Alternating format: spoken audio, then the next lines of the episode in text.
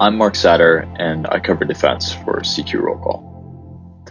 As Congress and the Pentagon struggle to understand the extent of extremism in the military and what to do about it, experts and those with direct experience say the armed forces have a problem. I spoke with Chuck Leek, a veteran and a former white supremacist who, in the 1980s, recruited over a dozen active duty Marines and sailors to the white supremacist movement. Leek worked on helicopters in the Navy and was based in San Diego. He says that while there, he could be rather explicit about his racist views, even in front of his commanders. Leek joined forces in San Diego with Tom Metzger, a leader of the white supremacist movement and the former Grand Dragon of the California KKK. Leek told me that he and Metzger targeted service members for recruitment, but they weren't looking to make any waves. In fact, they wanted people who would blend in, they recruited would-be white supremacists who were clean-cut, without tattoos or criminal records. The plan, as Leek put it, was to bring those people into the white supremacist movement and install them in positions of power across the military, law enforcement, and society more broadly.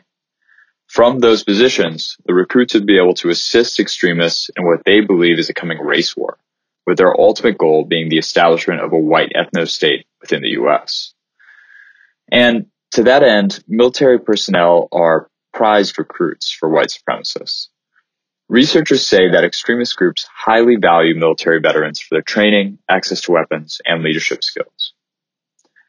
But experts in the Pentagon agree nobody truly knows how many extremists are serving the military, and there's never been a concerted effort by the military to track them.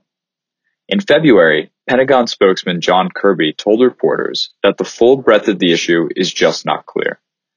And therein lies the problem for Congress. Dozens of veterans and active duty service members participated in the January 6th Capitol riot and pushed the military's extremism problem into the forefront. But lawmakers are now divided over how or even whether to proceed. That dynamic played out at a March House Armed Services hearing when Mike Rogers of Alabama, the top Republican on the panel, said that the country lacks any concrete evidence that violent extremism is rife in the military, as some commenters claim.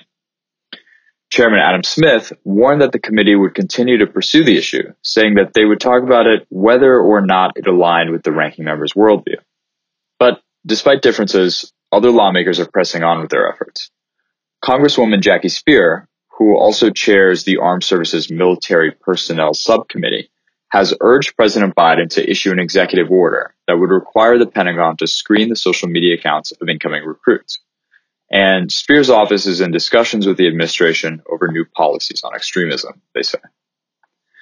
Maryland Democrat Anthony Brown, also a member of the Armed Services Committee and a veteran himself, says he plans to offer an amendment to this year's NDAA that would better define what constitutes a service member's participation in an extremist group and make it easier to oust those who do. Brown said he would also propose that Congress authorize the Pentagon to collect data about service members who belong to extremist groups, as they have in the past.